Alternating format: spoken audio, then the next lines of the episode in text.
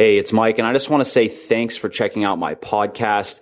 I hope you like what I have to say. And if you do like what I have to say in the podcast, then I guarantee you're going to like my books. Now, I have several books, but the place to start is Bigger, Leaner, Stronger if you're a guy and Thinner, Leaner, Stronger if you're a girl.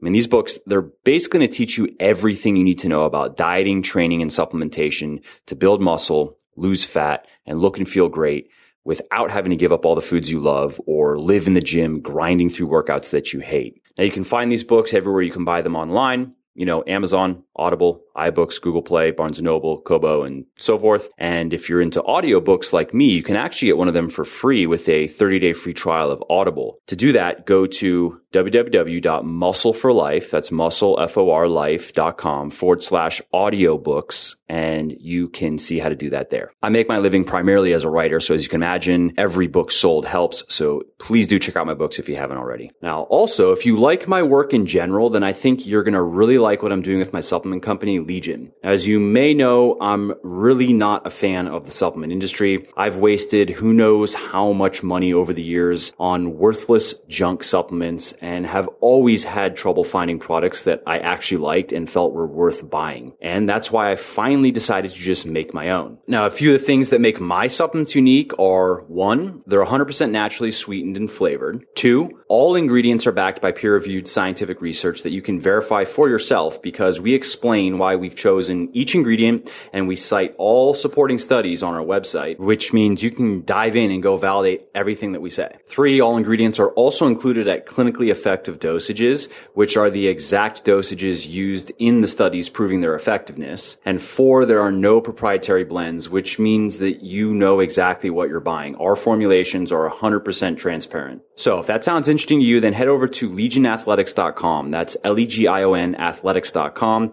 And you can learn a bit more about the supplements that I have, as well as my mission for the company, because I want to accomplish more than just sell supplements. I really want to try to make a change for the better in the supplement industry because I think it's long overdue. And ultimately, if you like what you see and you want to buy something, then you can use the coupon code PODCAST, P-O-D-C-A-S-T, and you'll save 10% on your first order. So thanks again for taking the time to listen to my podcast and let's get to the show.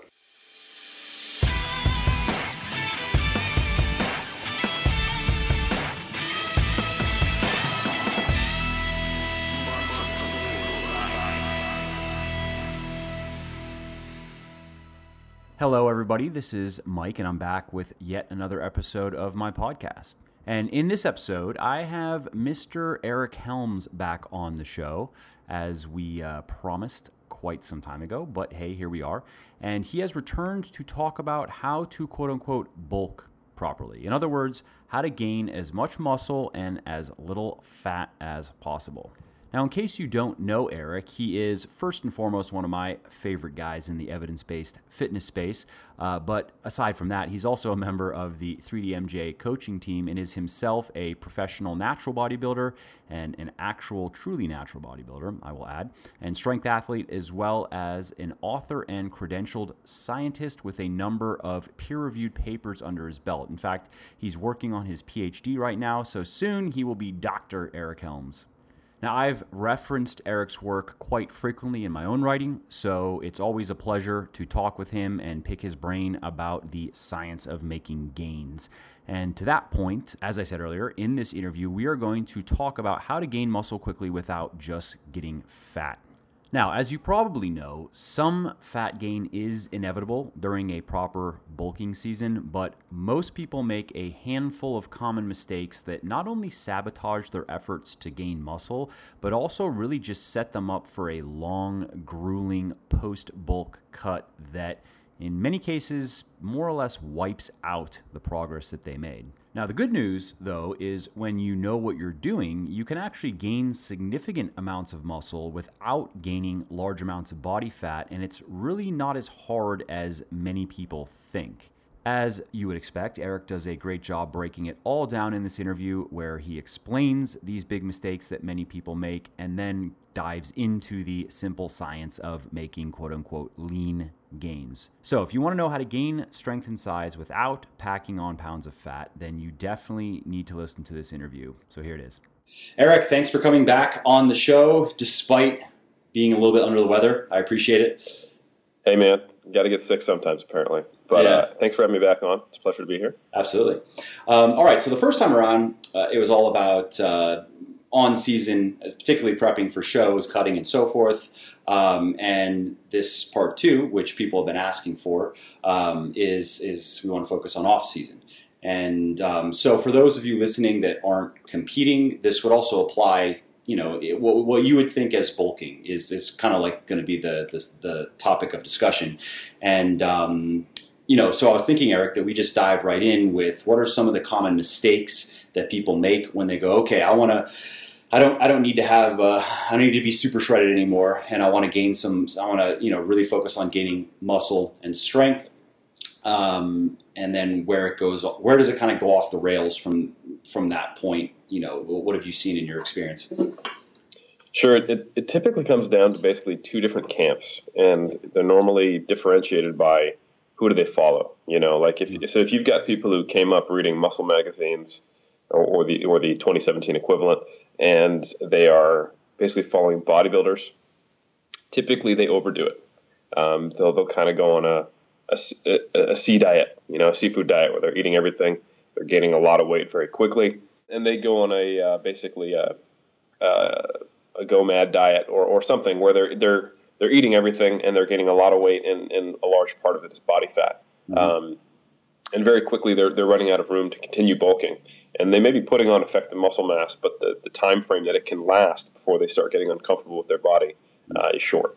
And can can you Um, can you talk a little bit more to that point of that time frame? Is it just about comfort? Because you know I've I've spoken with a lot of people that uh, they they don't really care. They just think if that's what it takes, like if I just have to kind of be a little bit disgusted with myself uh, for half the year, then I'll then I'll do that. But is it is it is it just that the psychological, or is there also a physiological element there?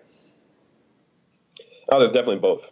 Um, you know, if you're if you're a drug-free person with any, any kind of experience underneath your belt, uh, the amount of muscle mass you can be able to put on and the rate that it can get put on is typically slower than what you might be told in the mainstream kind of bodybuilding information. Hmm.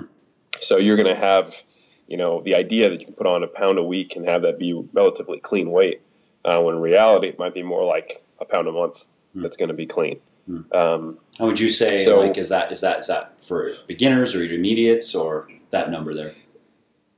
You know, re- really, I, I, the range I like to use is about 0.5 to 1.5 percent of your body weight per month. is a recent, is a decent rate to try to focus on gaining. Okay, Um, and you'd say what the higher is for the the newer you are, the, the, the more you're going to be on the higher end of that.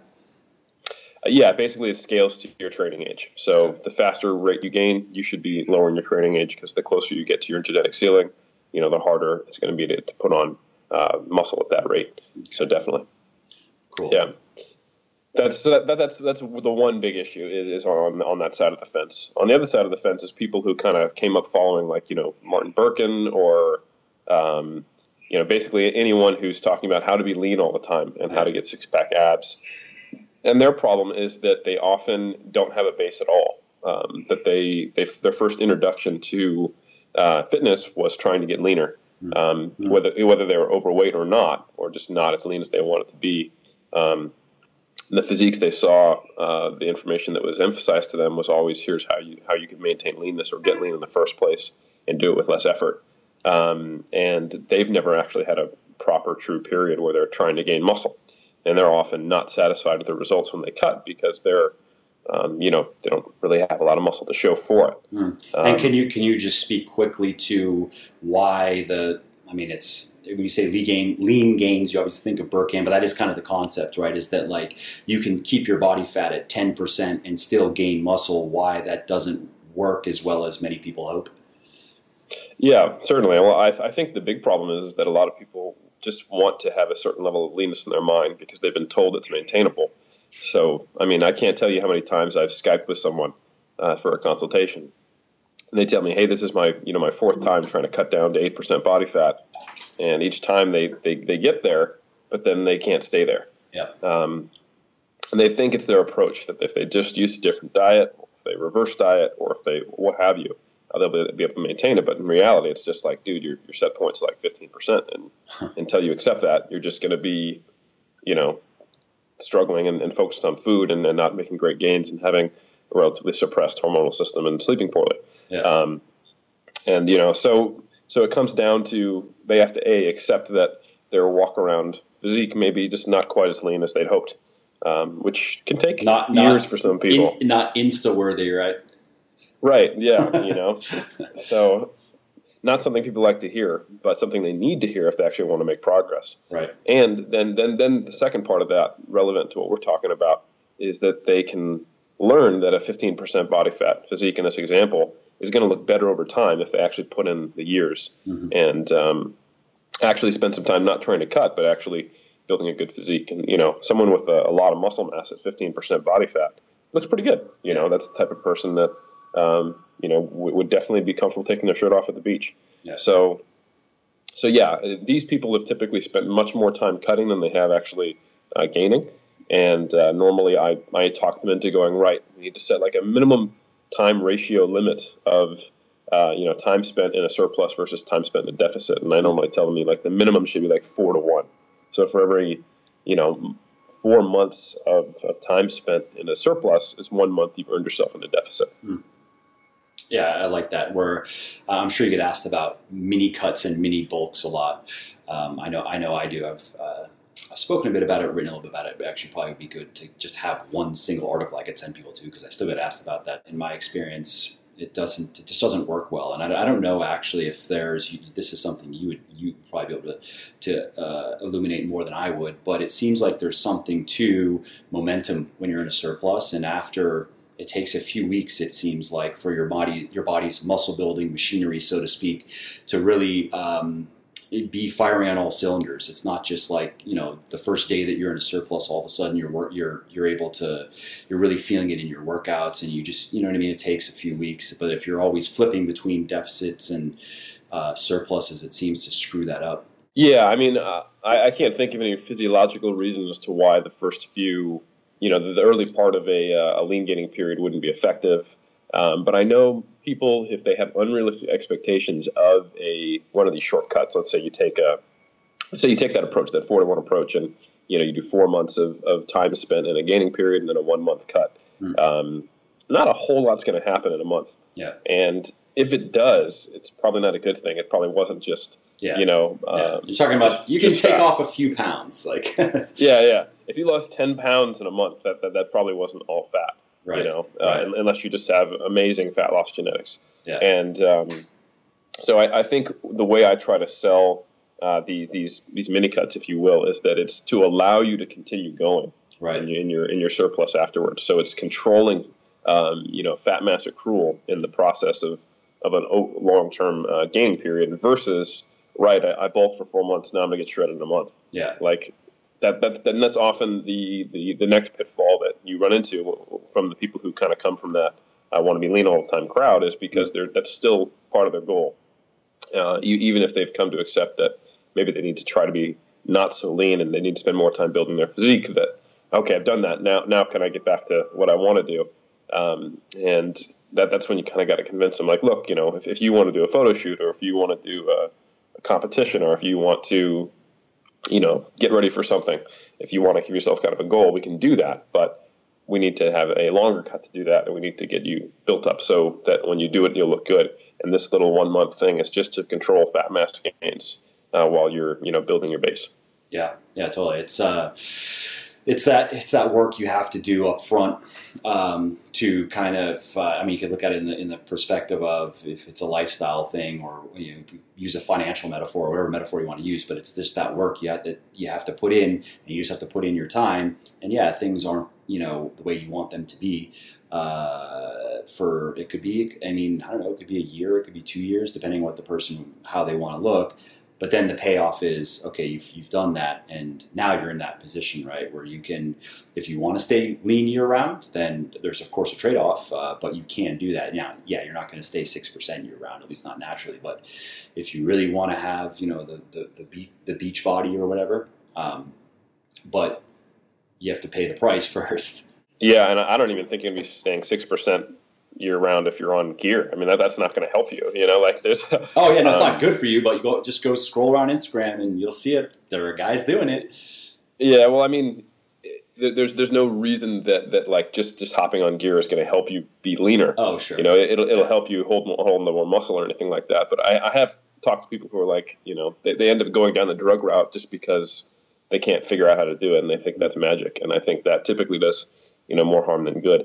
Um, anyway, that's just not really my bag anyway. So I'm not going to pretend I'm an expert there. But Sure. um, but yeah, yeah, you're 100 percent correct. Is that uh, that that we we could, we could make an entire podcast about people who are um, attempting to maintain a leaner body weight than they probably should, Yeah. and that is realistic. And that is probably more of a, a psychological issue than it is anything else. And and certainly, I, I, I think it's important to present it as a settling point.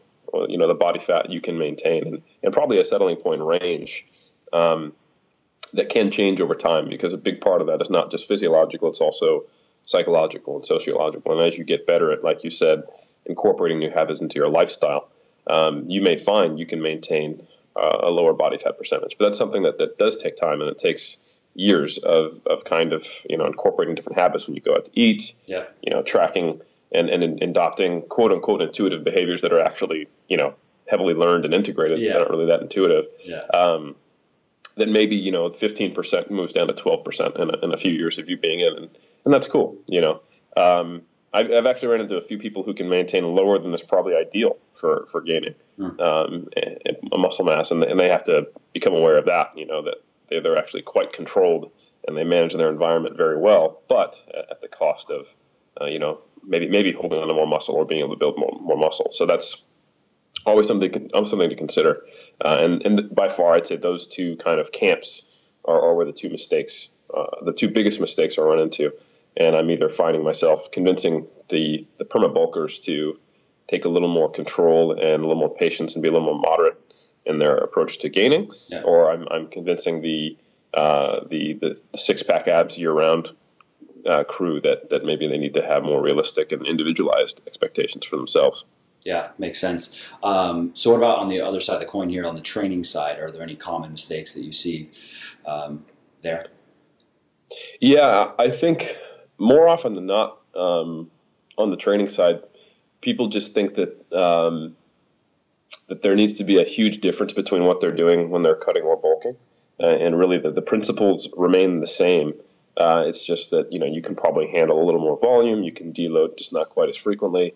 Um, I mean, there's some really old school thoughts out there that you need to be lifting, you know, heavy when you're bulking, you know, like Mhm. fives and Yeah, sixes and yeah, and then you go light then- when you're cutting, so you really bring out the striations and all that shit. Yeah, exactly. Um, I don't, I don't know how, how, how, how worthwhile it is busting that myth because I think that that's more like of a early 2000s, 90s things. I just Yeah. don't run into a lot of people who still. I, that's like when I that. first got first picked up when I first lifted a weight. I think that was what the that was like pretty commonly uh, like that was what you did. You ask someone in the gym, that's what you do. But that has Same, yeah. That was for me. That was like 13 years ago. Yeah. Like the last time that, that was probably a rather rather popular belief. So there, there's that.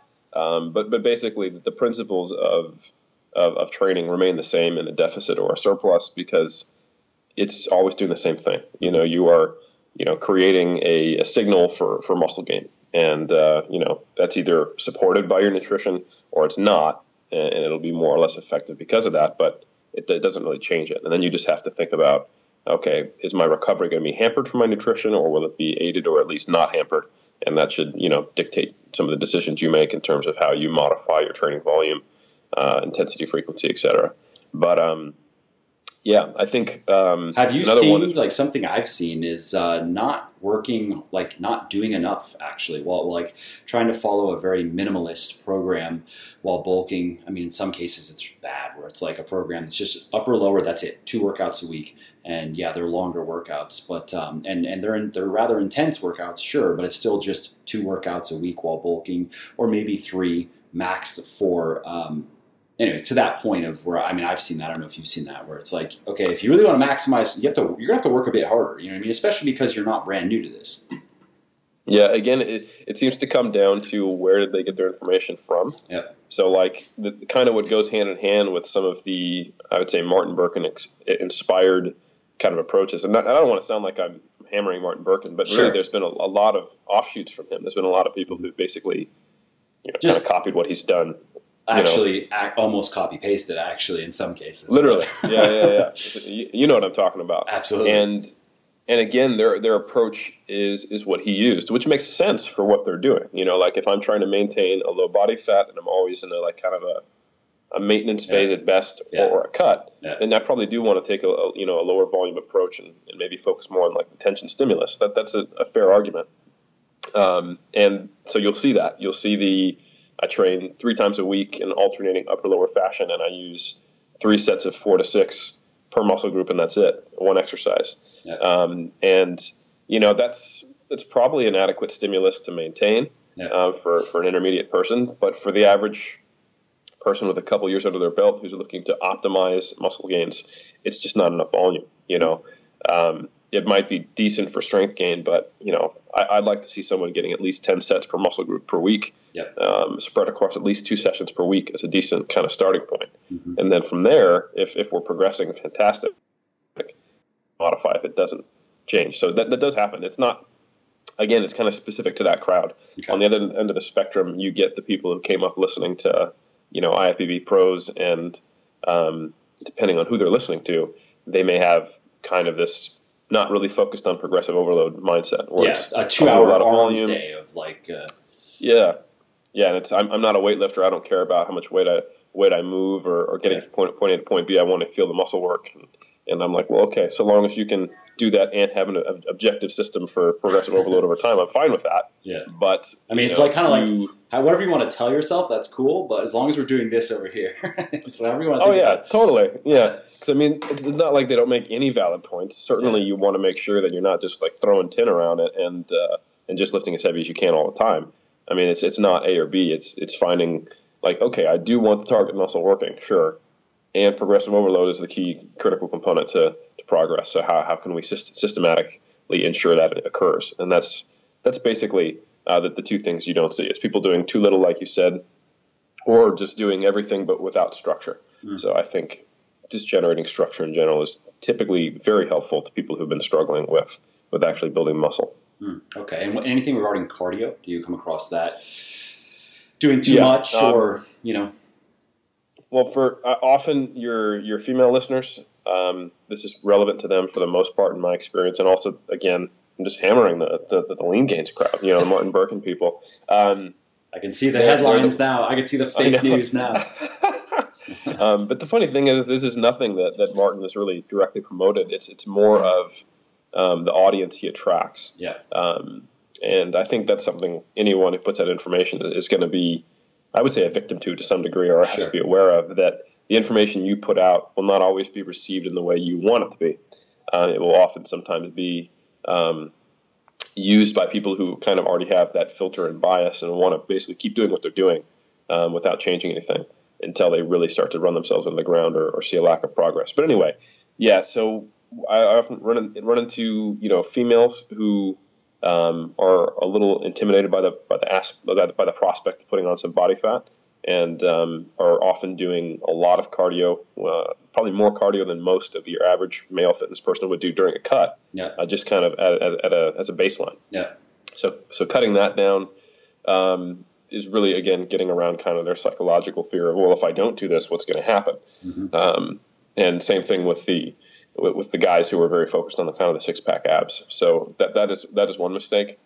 Um, and then sometimes in the modern age, you'll run into people who are very sedentary uh, and just you know they're they're a student and they take online classes or they're an office worker or really they just don't have much energy expenditure.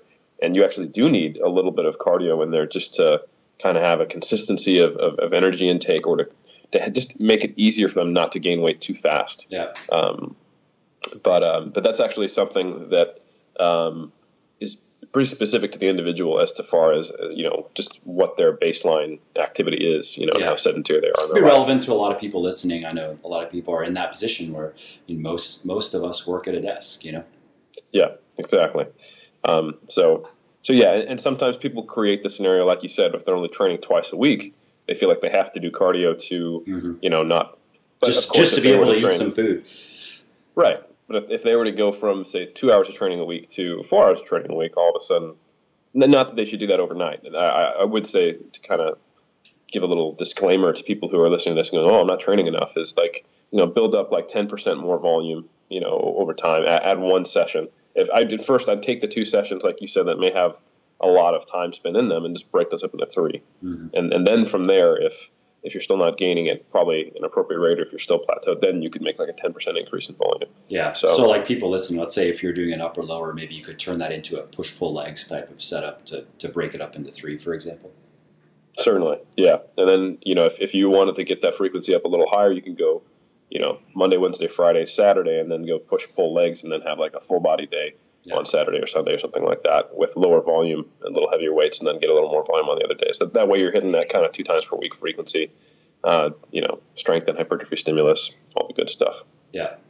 Cool. Okay. Good. So I think those are uh, those are the, the major uh, mistakes and uh, just kind of misguided ideas that people have. So let's uh, circle back around and talk about how to do it right. Do you want to just start on the diet nutrition side of things?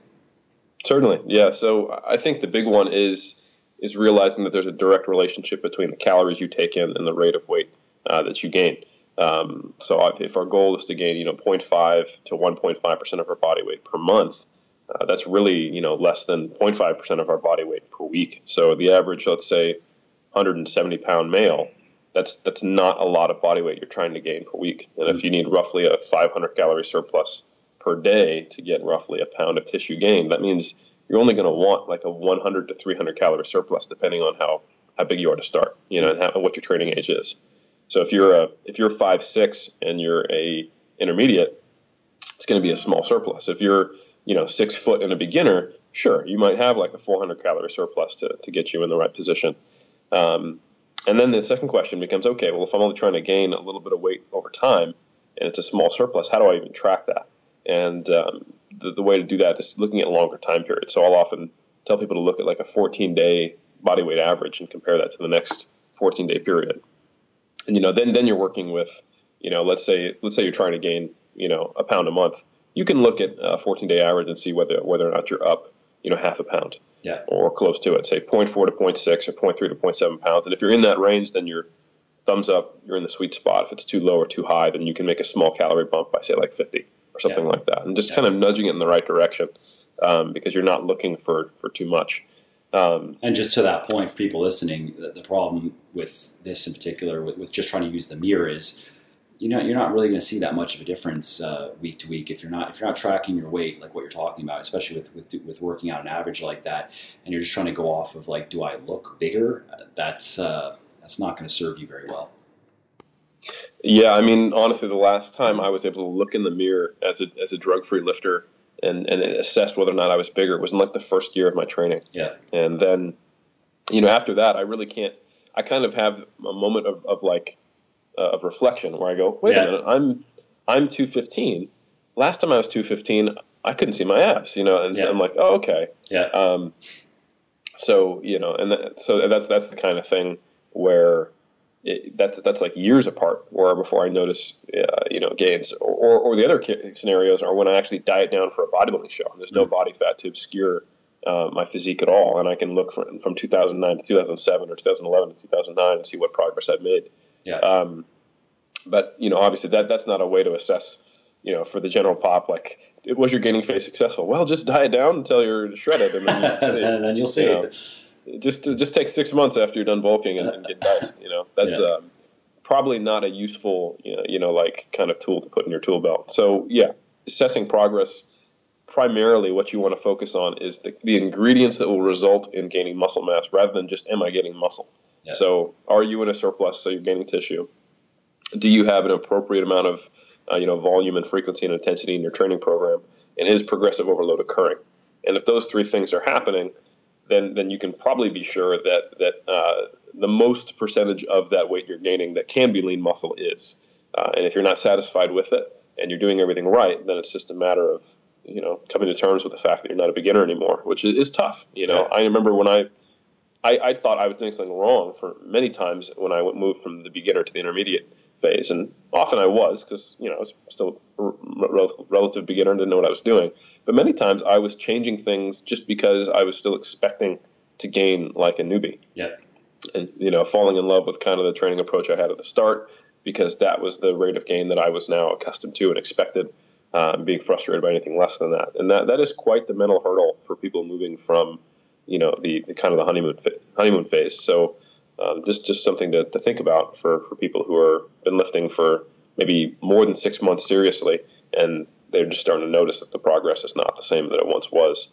Um, so yeah, so on the nutrition side, the first piece is really making sure that your surplus is uh, appropriate and probably not as much as you think. And then how do you track that is by looking at say 14 day averages or even monthly averages and making small changes over time to push you in the right direction or pull you back if you're gaining too quickly. Mm-hmm. Um, and then you know, I don't know that you really need to track your protein, carbs, and fat. Like I would probably recommend for anyone doing a serious cut. Um, but I would say you want to make sure that you're getting in at least enough protein, mm-hmm. you know, uh, during this period, and also eating a relatively healthy diet. So I, I, tend to focus more on, okay, am I getting in at least roughly say 0.8 grams per pound of protein, or more is fine. Yeah. Um, and then am I getting in, you know, a serving of, of fruit and vegetables each per every thousand calories I'm consuming mm-hmm. as a minimum, mm-hmm. uh, and certainly, you know, more than that, extra credit is fine. Yeah. Um, and uh, you know, do do you pay, do you um, even go a little bit further and, and choose your fruits and vegetables uh, specifically, or are you just looking for like ah, just make sure I get some leafy greens and a variety of fruits, or you know I'm a big fan of just variety is the spice of life, and yeah. and and, uh, and, to ensure you're you know you're covering your bases nutritionally. So yeah, um, yeah, I'm I, I'm not I'm not one to tell people like you have to get an apple, a banana, berries, and etc. Because yeah. you know these phytonutrients. Uh, more so, it's it's just a matter of variety is good. You know, probably want to have kind of that decent 80-20 rule, mm. to where eighty percent of your foods are you know single item ingredients, um, quote unquote clean, if you will. Yeah, but stuff that you have actually, to produce it isn't it doesn't come in a package. exactly, exactly. And um, then the other twenty percent is whatever you want, really, so long as you're still meeting meeting those requirements of getting in your micronutrients, getting in enough protein, and gaining weight, which is basically your surrogate for an energy surplus. Right. Um, and you know, going back to the issues people have, sometimes they'll come to me and they're eating too clean and they're eating too high of protein, and you know, a high high water, high fiber, high protein diet is one of the most satiating diets you can have, mm-hmm. uh, and and satiation is, is useful to a point but when you're actually trying to gain weight, that can actually become a barrier. Yeah. So sometimes I will tell people, all right, I want you to eat no more than 0.8 grams a pound of protein. We'll put you kind of the low lower end, and um, let's go from like an 80-20 to like a 70-30 mm. and get some more, you know, Chipotle in there, you know, yeah. or, or, whatever we need to do, you know, yeah, burrito gains. So um, what do we need to put down so you can gain weight more easily? More palatable food, essentially. Yeah. So some of the opposite rules to what you'd probably want to do while trying to avoid excess fat gain or actually trying to cut. Um, so that, that's one of the things that's kind of been lost in the the kind of new age if it if it fits your macros is that sure you can fit anything into your diet, but do you want an entire diet of highly palatable foods that actually makes you hungrier or less satiated? Because uh, that makes it actually well, harder to follow your diet and, and starves your body of uh, vital nutrients that keep you disease and dysfunction free, if that matters. Yeah, it should, and then it definitely should matter. And some people will find crazy ways to like, you know, I get my fruits and my vegetables. I take a green supplement and a multivitamin. Yeah. And then I have ice cream for you know thirty that, to forty percent of my calories. That's actually you know? common. So if you want to speak to that quickly, like I mean, you see that all over, especially especially yeah. social media. But that, that's like honest, what that's what they tell themselves. They're like, I don't, or even, I mean, that's even going a little bit further. Honestly, I, what I see more of is like Chipotle over and over and over, and ice cream, but multivitamin. You know what I mean?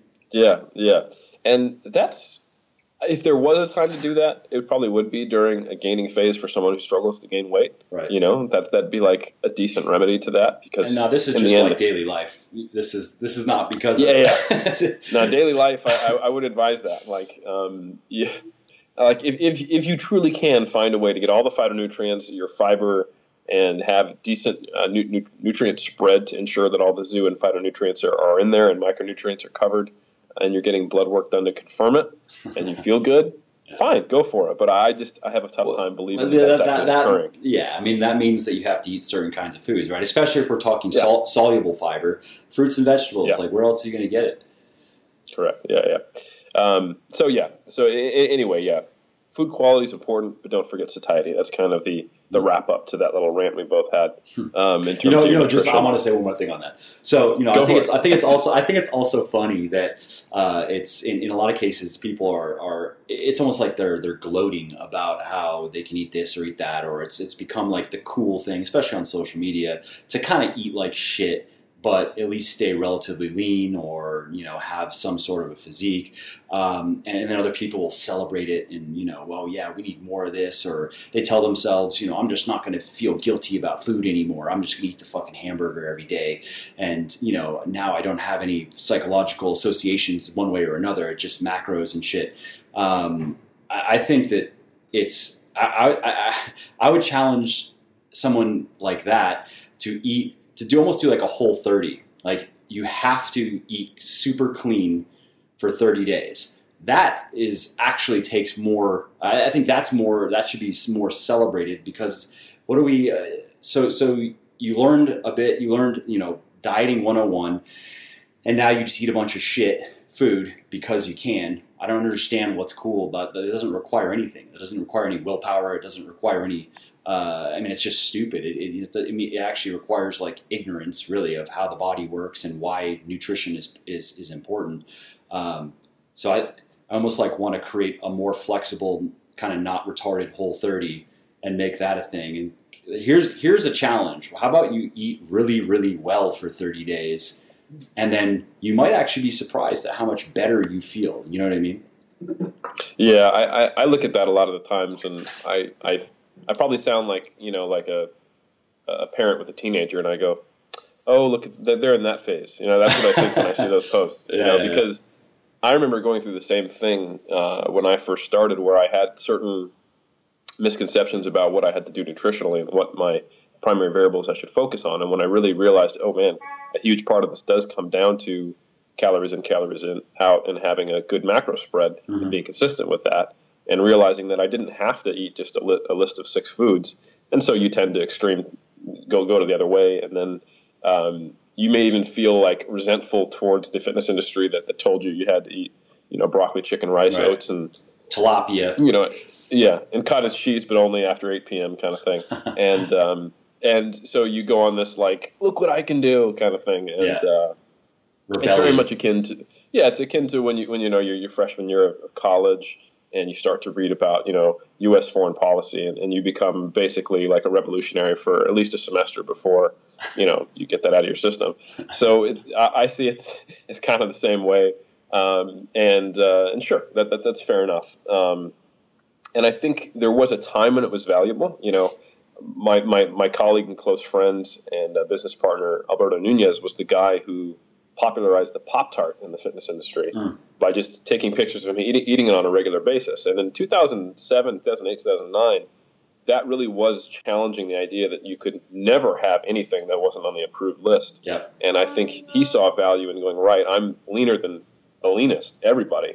And there was kind of this message of, yeah, you can get lean with if you fit your macros, but you won't ever get to like top tier pro level I remember that. Yeah. Yeah, and, and there was kind of this kind of internal fight, and um, I, I know that some of the people on on the side of trying to share the meals they had when they were eating dirtier were just kind of going, uh, you know, and, and just trying to create a little challenge some of the, the preconceptions people had, and I think there was value in that. But I don't For know sure. that anyone really, anyone informed really still thinks that you can't get lean, you know, uh, unless you're eating really really clean food. So I, I don't know if there's value in it today. I think moderation should be emphasized more rather than kind of bouncing between the two ends. So I largely agree with you. Yeah, yeah, no. Um, I remember when that a lot of that stuff was going around actually from Alberto. Um, Mm-mm. When it was, it was he must have been you know prepping for a competition, or he was because Yep. uh, he was like skeleton lean. It was ridiculous. Yeah, man. Yeah. Jack, Jack Holocaust victim. Hey, quickly, before we carry on, if you are liking my podcast, would you please help spread the word about it? Because no amount of marketing or advertising gimmicks can match the power of word of mouth. So if you are enjoying this episode and you think of someone else who might enjoy it as well, please do tell them about it. It really helps me. And if you are going to post about it on social media, definitely tag me so I can say thank you. You can find me on Instagram at Muscle for Life Fitness, Twitter at Muscle for Life, and Facebook at Muscle for Life Fitness. All right, cool. So, so the, that's the the calories. That's the macros. A bit on the nutrition side. One other thing that might be worth touching on quickly is um, just because you know I, I have come across a lot. I'm sure you have as well, where people, you know, if you're going to go and eat out and they don't quite understand how many calories are in a lot of restaurant foods, and because they're bulking and they don't, they feel like they don't really have to watch things as closely, they fuck up in that way, and they don't realize Mm. that like yeah, that dinner was good. That was like six thousand calories with fucking three three hundred grams of fat. You know what I mean? Yeah, yeah, yeah. The um, that's the easiest way for, for shit to sneak up on you is that you know palatable food in restaurants typically has just the average person I've talked to twice as much calories and twice as much fat typically because you can sneak in oils and, And butter. butters. Yeah. Yeah, and, and portion sizes. You know, we don't like people will eat what's on their plate for Yes. the most part Yep. regardless of the plate size. Um, you know, we don't really we don't really eat just purely by what makes me satiated, unless we're very aware of that and are training ourselves to do that. Uh, which you know, hey, obesity epidemic. So um, even those of us in the fitness industry who probably won't ever become obese are still affected by that to some degree. Right. And um, so, yeah, you looking up a meal at Applebee's on MyFitnessPal um, may be right, but it's not like the cook, in, in, you know, yeah. the yeah. line cook in the back is going. He's like, oh, he's making he's making your pasta dish, and then he goes, hold on, let me check my Fitness Pal. Yeah. yeah. Oh, that's right. This should only be twelve hundred calories. This one's actually two thousand. I need to remake it. No, Yeah. you're going to get a two thousand calorie meal. And next time you might get eighteen hundred. And Yeah. next time after that, it might be twenty one hundred calories. So, um, you know, the, the people at restaurants are, are not busting up the food scale for you. Um, Yeah, I mean their their not- job is to make the food taste as good as possible, and that means correct. oil, butter, cream as a base. Whatever you can work those into things, they get tastier. That's right. So, and not that you should be bringing a food scale to the restaurant. It's just that you need to have some system of accounting for that. Right. Um, now, if you're tracking your body weight over time, you will very quickly realize your mistake because it will go up faster. Yeah. Um, but you know, you don't want to be the guy or gal who is finding that out after the fact or not knowing where that's happening. Like if you're consistently thinking, you know, I'm doing a good job when I go out to eat, and you know, I'm, I'm tracking it. Uh, maybe I need to modify my nutrition outside of you know the uh, the restaurant. You're basically you know aiming at a secondary culprit to the problem. And you know, if you're eating, let's say, 5,000 calories on that day, like you said, and only 1,500 of it's outside of the restaurant, you know, trying to reduce 1,500 slightly is going to have a much smaller impact than trying to reduce 3,500. yep. Um, so yeah, I would say there's nothing wrong with eating out. You just need to have a realistic idea of what is actually in what you're ordering, and probably still like order from like the healthier, smarter options on the mo- for the most part, um, just so that you can be a, a little more confident that your your tracking is accurate. Because really, it's the the mixed dishes with a lot of uh, you know fat, butter, or, or oil, cream, and and and, uh, Yeah. and uh, Or, or certain and meats, obviously sauces. uh, sausages and uh, bacon Right. and uh, Yeah, ground, ground beef and mm-hmm. Very high in fat, exactly, and that, that's where it gets snuck in. You know, it's it's easy to estimate the the protein and carbohydrate content of a meal out. It's difficult to estimate how much fat's in there, Yeah. and that's that's typically where you're going to be surprised when you see the macros. You're like, whoa, that's twice as much fat as I thought. Yeah. So so yeah, that that's that's basically. Um, desserts will be taken too care can of. be can be Yeah. really Oh, yeah. a lot more than you think. Right. Yeah. It, it, for the most part, you know, someone who is, um, you know, careful about their food intake and, and very conscious of trying to gain muscle and, you know, keep their body fat levels under control. You know, appetizers and desserts should be a, a rare thing, not the common thing, Right. because it'll it'll just help you meet your, your nutrition targets. Unless you're someone who just has a, a ridiculous energy expenditure level, Yeah. and then it's really it might be a, matter of eat whatever the hell you want and then make sure you're eating enough. But Yeah. that's not everybody, and it certainly is probably the exception rather than the rule. Totally. Um, one other thing that's just probably worth throwing out there that I like to do is I, I do all of what you're talking about, but then also sometimes, like I'll be thinking with the restaurant we're going to, and mm, what would I, uh, what do I think I want to, what do I think I want to eat, and so sometimes I will kind of just eat my protein and you know eat some vegetables, maybe a piece of fruit, just keep my, like I'm coming into the dinner with my protein more or less handled. Maybe I'm a little bit short, so I because I usually like to eat some protein anyway, um, but I've I've saved a lot of my carbs or fat, and I will do that. It's not something I would do regularly, but if it was like one day and I'm like, oh, I would like to go maybe you know 2,500 calories, uh, and from from this, uh, you know, whether it's regardless of how I get there. Um, that's also something that you can do. Uh, I wouldn't say it's something you want to do frequently in terms of multiple times a week, but sometimes I'll do that. No, that's that's a very useful tool. Like if you know you're going to go out to eat for dinner and it's probably going to be thousands of calories, then Yeah. You know you could have like protein and oats for breakfast, Yeah. and then you know a. Uh, But I, I would like do a sass- salad with chicken. Yeah, exactly. The Yeah. salad with chicken is, is exactly what I was going to say.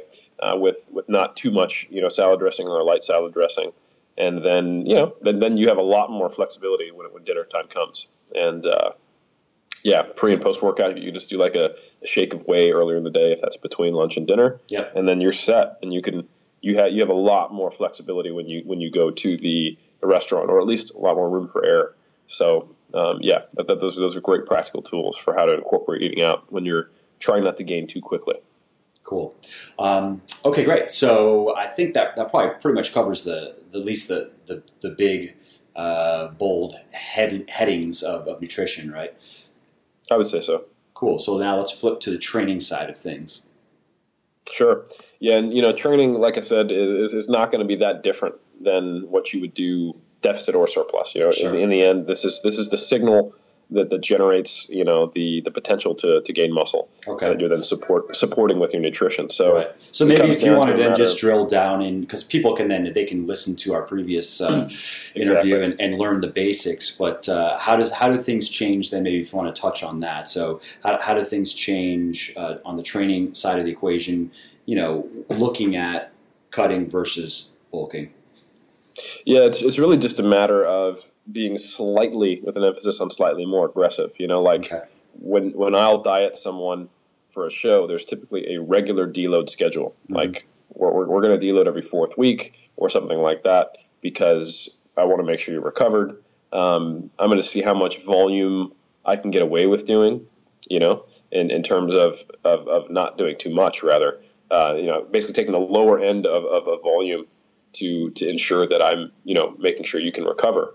Uh, while during a surplus, I would probably be a, a little more loosey goosey with it and, Hmm. and start with kind of in, in the middle of, of, a, of a certain range that I thought might be appropriate. Um, obviously, nothing that they had never done before that was totally foreign to them and, and you know a huge step up in, in volume, but but certainly you have more ability to recover from training.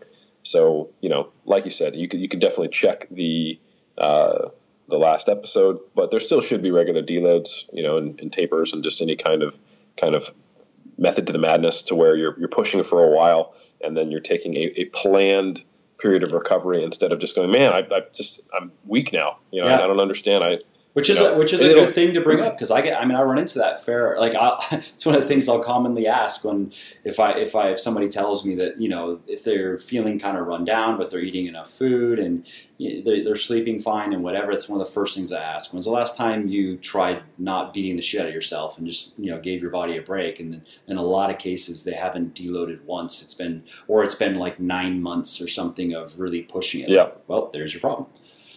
Yeah, yeah. I, I typically do every every every fourth to eighth week in, uh, in someone's off season. They will take a period where it is an intended easy week. You know, where you're Yeah. doing about you know two thirds of the volume you'd normally do, and uh, an RPE, so how far you are from failure, is maybe one one rep further from failure than they would be in their normal training. okay So that might be just just short of just short of failure if you're someone who's always pushing it, Yeah. which maybe you shouldn't be doing, Yeah. uh, or or further. And um, I think it's a good way to look at it is that you're going to plateau regardless, but you can either plateau on your terms by choice, uh, and then plateau less frequently in, in your actual training, or you can plateau and then just try to. The problem is, is what people do once they plateau. Like they'll reach a natural point where they've their fatigue level is higher than their fitness, and they're like, oh, I don't understand. I was, you know, I did, you know, ten reps last week, you know, and then nine reps before that, eight reps before that. This week I only did seven with the same load and hit failure. Like, what's up with that? I'm feeling wrecked. Yeah. And then so what do they do? They do another set. You know, so they'll they'll try to find some way to still induce progressive overload. Um, which you know, don't get me wrong, is a great mentality. The, the reason why you're probably making gains and, and why you're doing this in the first place is because you're always wanting to push farther than you had previously. Yeah. But you know, your body just told you, man, I'm pretty beat up. I can't recover and actually perform better than last week. And what did you do? You forced another set in there so you actually could progress. Uh, and then that continues for a few weeks until they really go off the rails um, and either get an injury or just they, they, they contact you know you or me and they're going, I, I, I've been plateaued for two months. I don't know what to do. Um, and that's typically when you go right. Well, we need to figure out some way to a get you out of the hole, which is is e- easiest doing a deload, Yeah. uh, and then b we need to figure out some kind of method of organizing your training better so that you're not running yourself into the ground. So you know, an easy way is having you know uh, like a, a thing in your head of okay for for three to six weeks I'm going to be pushing to to get progressive overload like I normally would, and then at the end of that uh, I will take a week where I'm dropping my intensity a little bit and my volume by about a third. That's just a rough guideline. Um, and you could even focus that towards movements that, that tend, tend to fatigue you more. So you could Yeah, I was going to ask on that. What about exercises? Yeah, that, that's a great way to do it, especially if you're like a power lifter or heavily focused on like the big 3 Mhm. You know, people tend to start feeling joint issues Yep. quickly when they're Yeah. when they're That's how that's how hard. I personally experience like when I get up to that Mhm. point where I know that I need to dial back a bit is I start to feel it in my joints. Yeah, exactly. So typically the culprits are your your barbell pressing and then your your squat and deadlift variants. Um, and and you can definitely deload those more. You know, just do like one set Yeah. at a low RPE, and that'll really give your your ability to get some of that semi-soft tissue to recover, along with kind of the the systemic recovery that would come with the deload as a whole. Um, so yeah, I, I think that that's important. It's probably more important than a lot of other things because if you're inducing progressive overload and you've got a decent setup like we talked about in our last podcast, then really the uh, the emphasis should just be okay. Well, how do I manage fatigue from pushing? And is there anything in terms of exercise selection uh, when you're programming, uh, you know, a cut versus a bulk, or does that look more or less the same? Yeah, it looks more or less the same. Okay. for sure. Um, you know, I think I think exercise selection for someone who's focused on hypertrophy really should be come, comes down to personal preference with with some intelligence behind it. Like uh, you definitely want to have a, a solid base of compound movements. Um, you know, and they do or don't have to be, you know, like the, the big three or the, the barbell lifts or the big four if you, you know, like like the overhead press or Right. uh, all these things. But um, certainly, you you want to have like a horizontal push, horizontal pull, vertical push, vertical pull, squat pattern, and a hip hinge pattern, and those should be your bread and butter. And then around that, you can get your single joint movements in there. You can have a few different, you know, machines that you really like or you really feel target certain areas, and Mhm. you know, and that's going to be true of everybody during based on your biomechanics, your body awareness, and your training experience. Um, there's going to be certain muscle groups that you may have trouble feeling. Yep. Typically, from like for most people, it's going to be a muscle in their back, Yep. or it's going to be um, maybe they're like lateral rear delt. Um, I run into sometimes with yeah, I was gonna say pecs with bench pressing. I'll run into Yeah, guys, especially guys that are new new to weightlifting. They they feel like all they feel is you know triceps mm-hmm. or, yeah. or anterior delt. Right. Yeah. So I mean, again, unless you're unless you're a power lifter or, or unless you really want to be able to answer that question, how much a bench pro, um, then if if you're not feeling your your, your pecs, then hey, emphasize horizontal adduction more and, and do some dumbbell pressing. You know, there's no, absolutely nothing wrong with that. Um, your your pecs don't care. You know, as long as they're stimulated, they will grow. Um, so yeah, I I, I, see, I see nothing wrong with that. I, I personally have always gotten great pec growth out of, out of bench press, but I've Same. met tons of people who, who, who don't. You know, so I think um, exercise selection don't just do what you've heard is good or what you've seen your your favorite athlete or, or, or model do. Is, is really think about okay, I need to train all, all my muscle groups to get them to grow, and so what compound movements do I feel all the you know targeted primary and synergist movers in, and then round it out with uh, the accessories, and that should be the accessories or, or secondary movements should probably be the the minority of your total volume, in my opinion. Right, um, and probably on the lower end of intensity, right? Yeah, definitely. Like I don't, I don't think there's really a purpose of doing like sets of five on lat pull down. You know. Yeah. Um, so I mean, you could, but like for the most part, certain rep ranges sit well with certain exercises. For sure. You know, Yeah. um, Even Like, even just we've all- even functionally, there are certain exercises just doesn't lend itself well to heavy lifting because it gets too sloppy and uh, you. I mean, I've run into that where certain where I don't really feel the muscle that I want to train working properly with that amount of weight. So Yeah, and, and it goes the other way too. Like, sure, every person who's serious about lifting weights has done, you know, widowmakers on squats and done their 20 rep sets to failure. But what they don't tell you is that they weren't able to do anything else that workout. yeah, You know, shit. like, like I, I literally remember going through a period where I was doing those, and you know, I would take like a, a five minute rest period after the first set. yeah, The next set, I would have to take like a 10 minute rest period. The third set would make me throw up, literally, and then I would get some hamstring curls done and go home. Like that's a sh- that's that's a shitty workout. You Yeah, know, let's be honest. yeah. Um, I remember my all of the- first ten sets of ten. That was the worst shit ever, actually. yeah, there you go. That's another fantastic way of, of well, at least there you're getting the volume in. You know, Yeah. like Yeah, enough volume for uh, for a week and a half. Yeah, Yeah. exactly. For three leg sessions. Yeah, So yeah, the it, it, so so like some things like a compound movement is valuable because you're training multiple muscle groups at once. Mhm. Um, to then throw a ton of, of metabolic and cardiovascular fatigue on top of that, uh, that's a problem because if you think about it, every repetition of a compound movement is going to be compounding the amount of fatigue that you'd have compared to an isolation movement per rep. So it probably makes sense to focus more on a low volume, low to moderate repetition, you know, tension stimulus, and then get your your high rep work that's easier on your joints, and that, right, like you said, lends yourself to more easier muscle activation when you're doing, you know, machine work and isolation work. So for the most part, if you're like I, I tend to keep you know bench 10 reps and under. I tend to keep you know my squats and my deadlifts, front squats and RDLs like eight reps and under. Yep. Um, deadlifts probably actually more like six reps and under. Yep. And then uh, then I'll I'll be doing you know eight to 15 on everything else. Makes sense. And uh, just just back to that point of uh, not feeling a, a muscle activating fully or properly on a given exercise. I think it's worth just mentioning everybody listening that because I know what just from people reaching out to me what they in, what they initially think is that they're doing the exercise wrong. They think that their form is bad.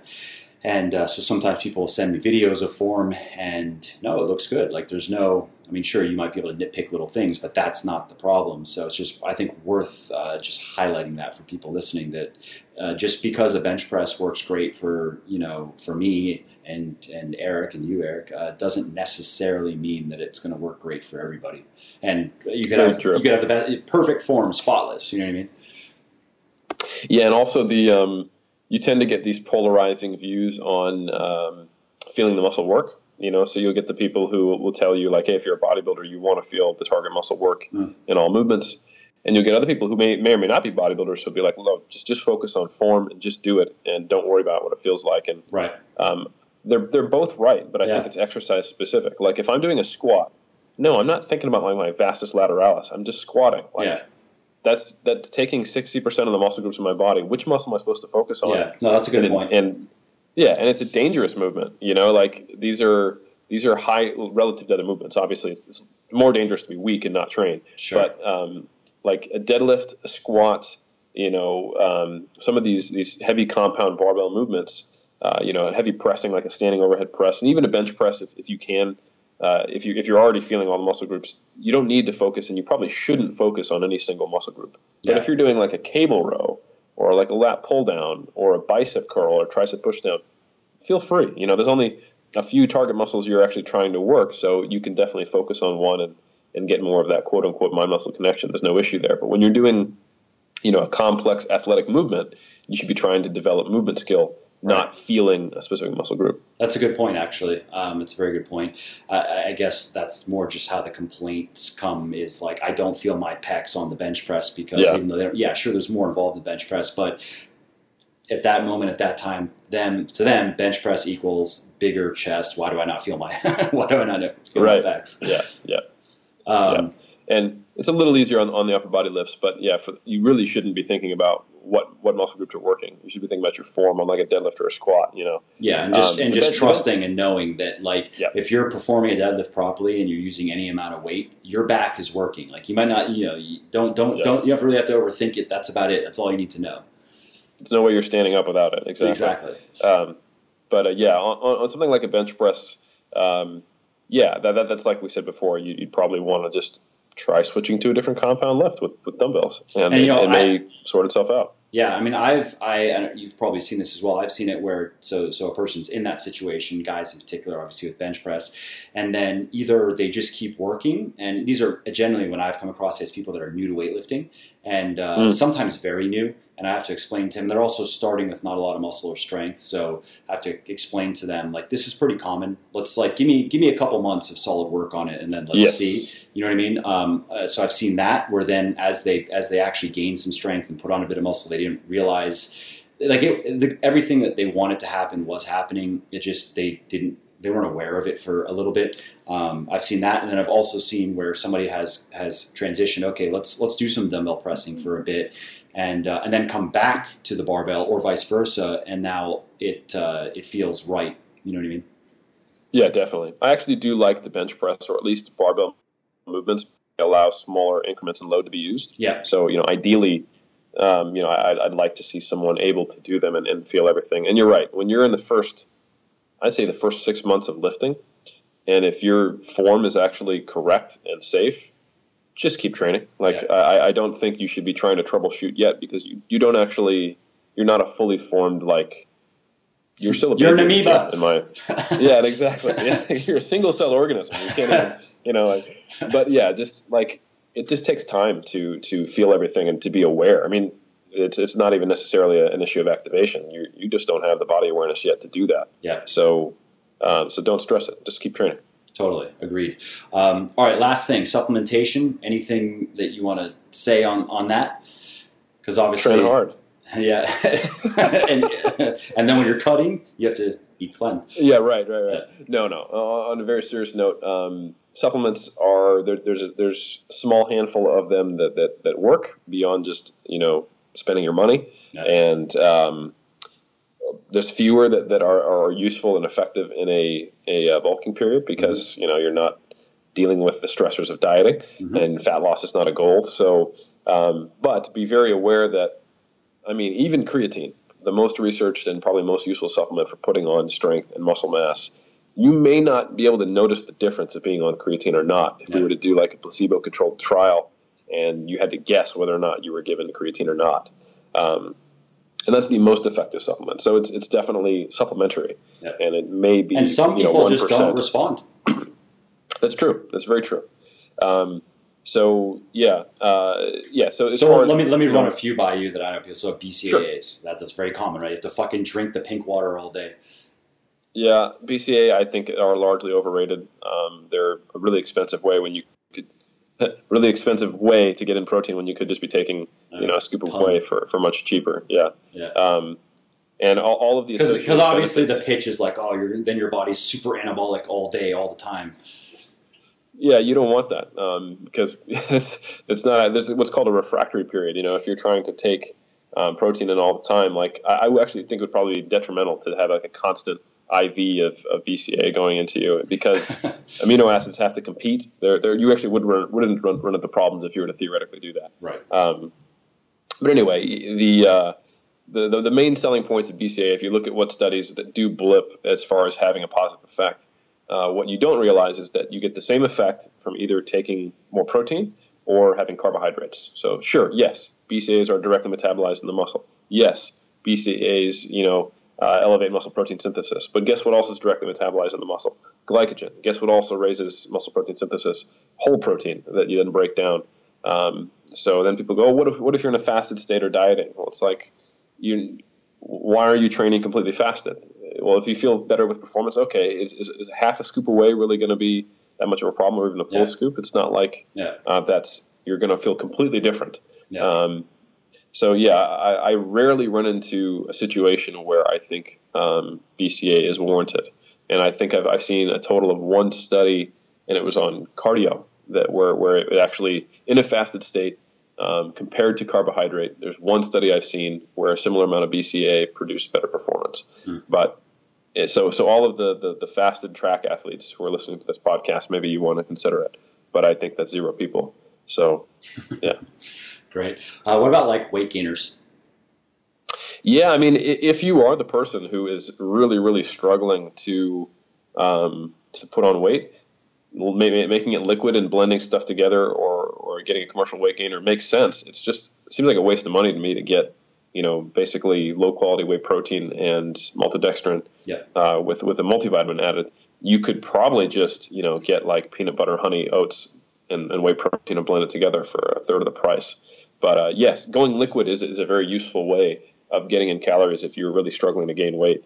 Um, I've recommended juicing to people, Mhm. and I don't mean taking steroids, but uh, just just you know getting more of your carbohydrate through fruit juices uh, as a way of, of getting more um, calories down. You know, so I, I think, but but don't have any kind of um, like don't put weight gainers on a pedestal. They're really cheap ingredients sold in big bags Totally. that are you could easily make yourself or Yeah. similar.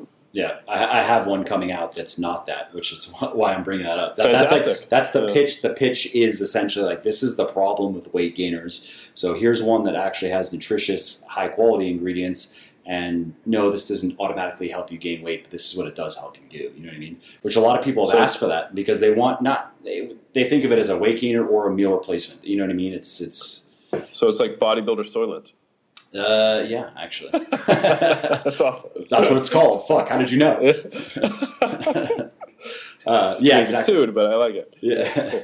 yes. Yeah. That's that's that's the idea. But um, okay, good. So that's that's weight gainers. Um, are there any, any other supplements that I mean there are the oh there's testosterone boosters. We can just say that they all do nothing. Don't even waste your time. that's a decent. I mean- that's a decent, decent way of doing it. yeah. Why- and even if they did boost your testosterone, would it actually help your muscle gain? Probably not within normal physiological ranges, and they probably aren't boosting your testosterone anyway. exactly. Um, and if there's yeah, I mean whatever.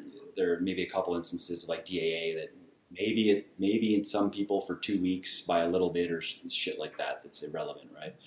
Um, Yes.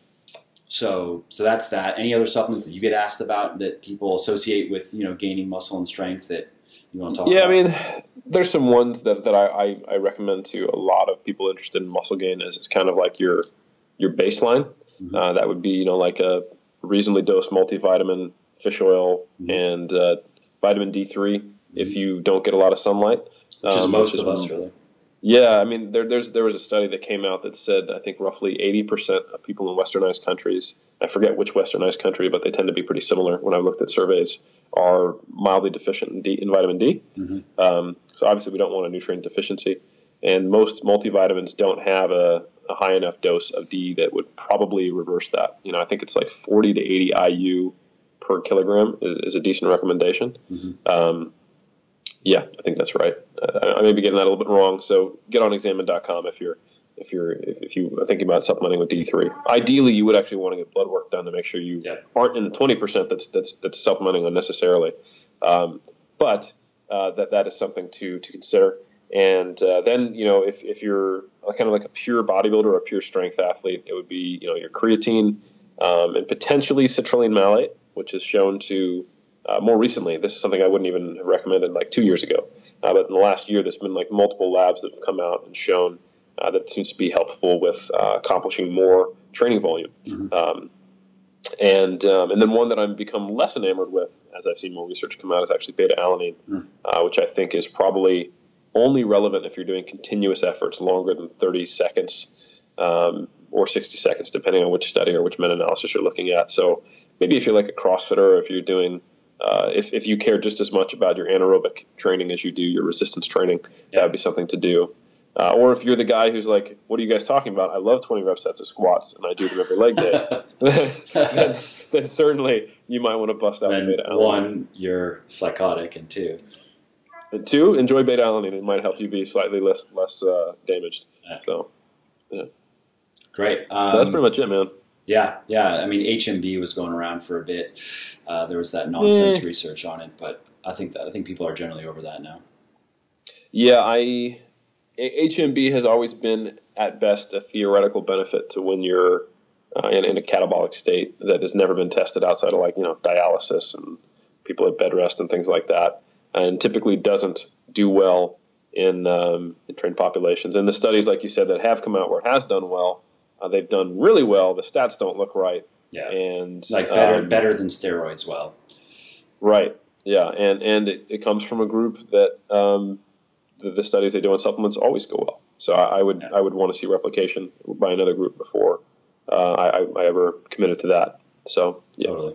I don't, I don't, I don't I'll, I'll be honest, I don't trust that research. Yeah, yeah, Yeah. that's the general consensus. Um, okay, great. Well, I think that's everything. Uh, I mean, is there anything anything left that you think that we didn't touch on that you wanted to to share? Yeah, just go hard or go home. You know, no, I'm just kidding. Tra- No, train, it, train it sane or be the same. I mean, I don't know. Yeah, We- exactly, We, yeah. could have just said that actually, and then just saved an hour. Would have covered everything. No, I think that about covers it, man.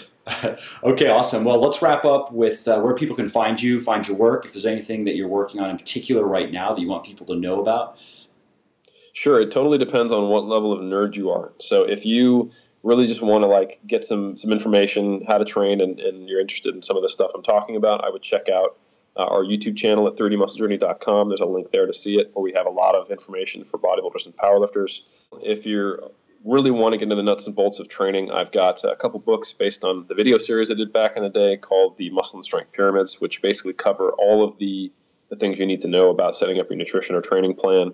Uh, and that's at muscleandstrengthpyramids.com. Those are two ebooks you can check out. I'll put links also. So anybody, Awesome. if, you, if you're watching on YouTube, just you know, if you're on the website or whatever, you'll see down below.